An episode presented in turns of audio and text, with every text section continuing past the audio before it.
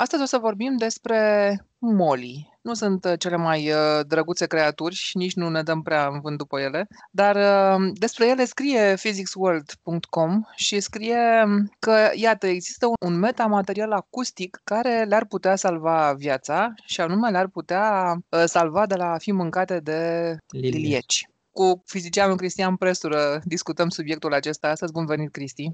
Bine te-am găsit! În primul rând, cred că ar trebui să plecăm de la a explica, de fapt, ce sunt aceste metamateriale. Metamaterialul este, în esență, un material construit de om, în general e construit de om, care are niște proprietăți speciale. Cel mai cunoscut metamaterial este cel din care se face pelerina invizibilă, așa cum am văzut la Harry Potter. Harry Potter în filmele lui se ascunde într-o pelerină. Ei bine, la ora actuală, oamenii de știință au reușit să construiască pelerine invizibile din metamateriale, deci te poți ascunde într-o astfel de pelerină și să nu fi văzut, numai că nu funcționează așa cum ar trebui. Adică nu te poți ascunde decât dacă vrei să nu fi văzut în anumite culori. Nu funcționează pentru Harry tot Potter. nu funcționează pentru tot uh, spectrul vizibil. Dar nu e cazul aici la moli, care totuși înțeleg că au uh, în mod natural în aripile lor ceva metamateriale. Da, uh, asta este foarte interesant că pe măsură ce uh, descoperim natura, vedem că de fapt natura a inventat lucruri înaintea noastră. Numai că noi nu știam. În cazul de față, aceste metamateriale care există pe aripile moliilor au capacitatea de a absorbi foarte, foarte eficient ultrasunetele. Pentru că noi știm că un liliac uh, să-și găsească prada folosește ultrasunete și ecolocație. El trimite ultrasunete către pradă, prada reflectă ultrasunete respectivă, semnalul de ultrasunet ajunge înapoi la liliac și liliacul știe unde este prada și în felul ăsta poate să-l urmărească. Ori uh, dacă prada are ceva care absoarbe ultrasunetele, așa cum se întâmplă în cazul acestor moli, atunci semnalul nu mai ajunge înapoi la liliac și liliacul nu știe unde să găsească molia. Cum au ajuns la această um, concluzie, descoperirea asta? Cum, cum s-a făcut? De la biologi a pornit, pentru că, din câte am înțeles eu din articol, biologii erau conștienți că unele moli reușesc să fugă foarte repede odată ce sunt găsite de către, uh, de către, de către lilieci. Numai că aceiași biologi au remarcat că unele moli nu fug uh, și s-au întrebat de ce nu fug, pentru că dacă nu fug, ele ar fi trebuit să fie mâncate de lilieci. Uh, și au ajuns la concluzia că, ok, trebuie să fie aici un fenomen fizic. Și s-au dus către fizicieni și fizicienii au descoperit acel uh, mecanism fizic pentru că au luat uh, molile, le-au pus un microscop și au zis, uite ce aripi speciale au. Aripile astea absorb complet ultrasunetele, în așa fel încât molile nu reflectă ultrasunetul și ele astfel nu pot să fie detectate de către lilieci.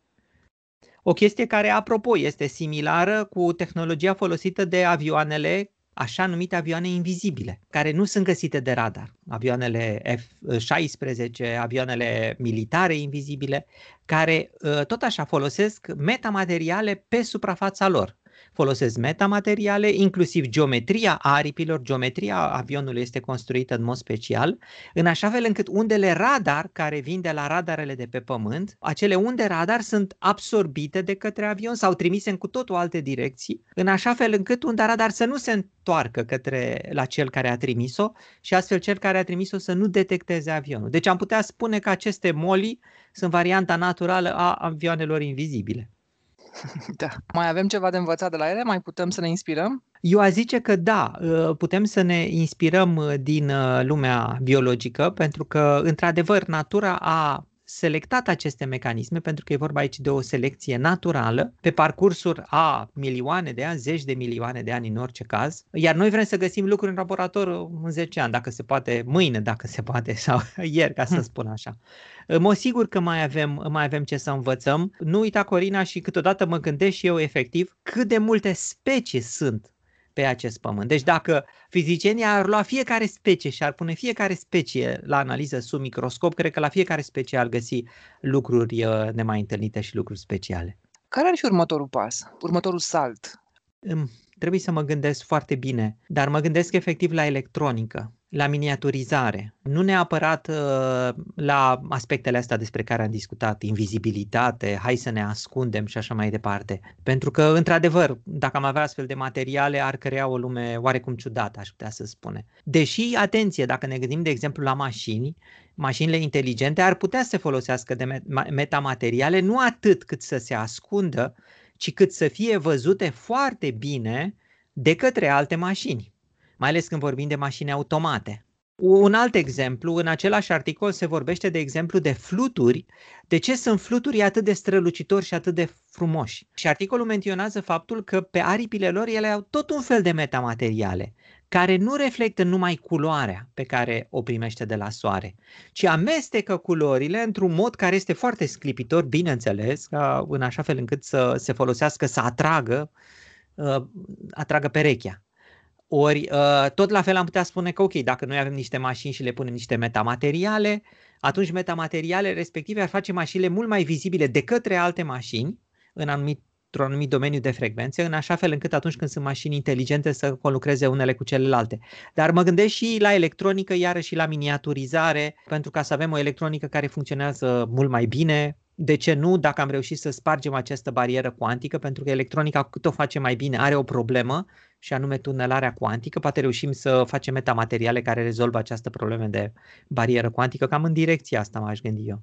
Și dacă s-ar rezolva problemele astea, ce ar însemna să depășim bariera cuantică? Ar însemna că putem să facem circuite integrate mult, mult mai, mai mici. Și uh-huh. automat, pe aceeași suprafață, am putea să facem circuite integrate mult mai mari, mult mai mari, doar în sensul de mult mai multe circuite puse pe acea suprafață, pentru că putem să le închesuim mult mai bine și atunci am avea din nou o putere de calcul foarte mare.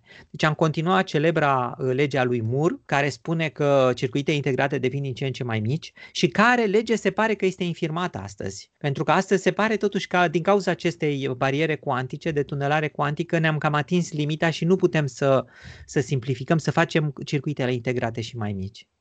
În momentul în care, ieșim puțin din sfera articolului, dar în momentul în care vom uh, depăși bariera asta cuantică, va mai funcționa legea lui Moore? În esență, da, ar trebui să funcționeze, numai că poate o ia într-o cu totul altă direcție. Uh, e clar că faci lucrurile și devin din ce în ce mai mici, dar pe de altă parte, dacă spargi bariera cuantică și părăstrezi proprietățile cuantice, atunci te poți folosi de ele. Și atunci ne putem gândi, de exemplu, la calculatoare cuantice. Calculatoare cuantice care sunt în construcție la ora actuală. Dar dacă ai reușit ca să faci nu calculatoare cuantice, ci circuite integrate cuantice, e, atunci deja vorbim de o revoluție cu adevărat care va schimba efectiv fața, fața Pământului prin capacitatea de calcul.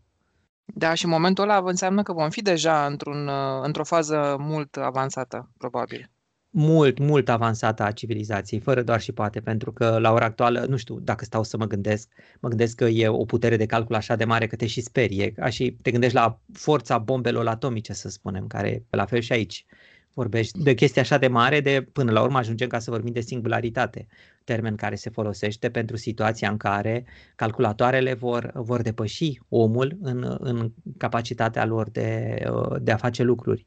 Bun, să ne întoarcem pentru finalul interviului la banalele moli. Totuși stau și mă întreb, nu toate molile scapă de, scapă de a fi mâncate de terilieci.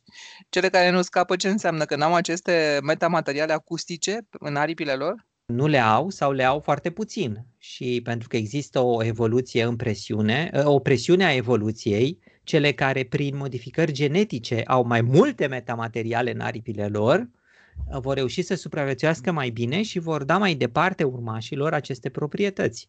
Deci, din punctul ăsta de vedere, metamateriale care se găsesc pe aripile moliilor Mol. vor fi îmbunătățite în timp, dar durează foarte mult, mii de ani, zeci de mii de ani. Asta este. În orice caz, articolul este foarte serios, uh, vorbește despre metode foarte serioase de analiză, microscopie, tomografie, modelare pe calculator, deci uh, nu este o joacă.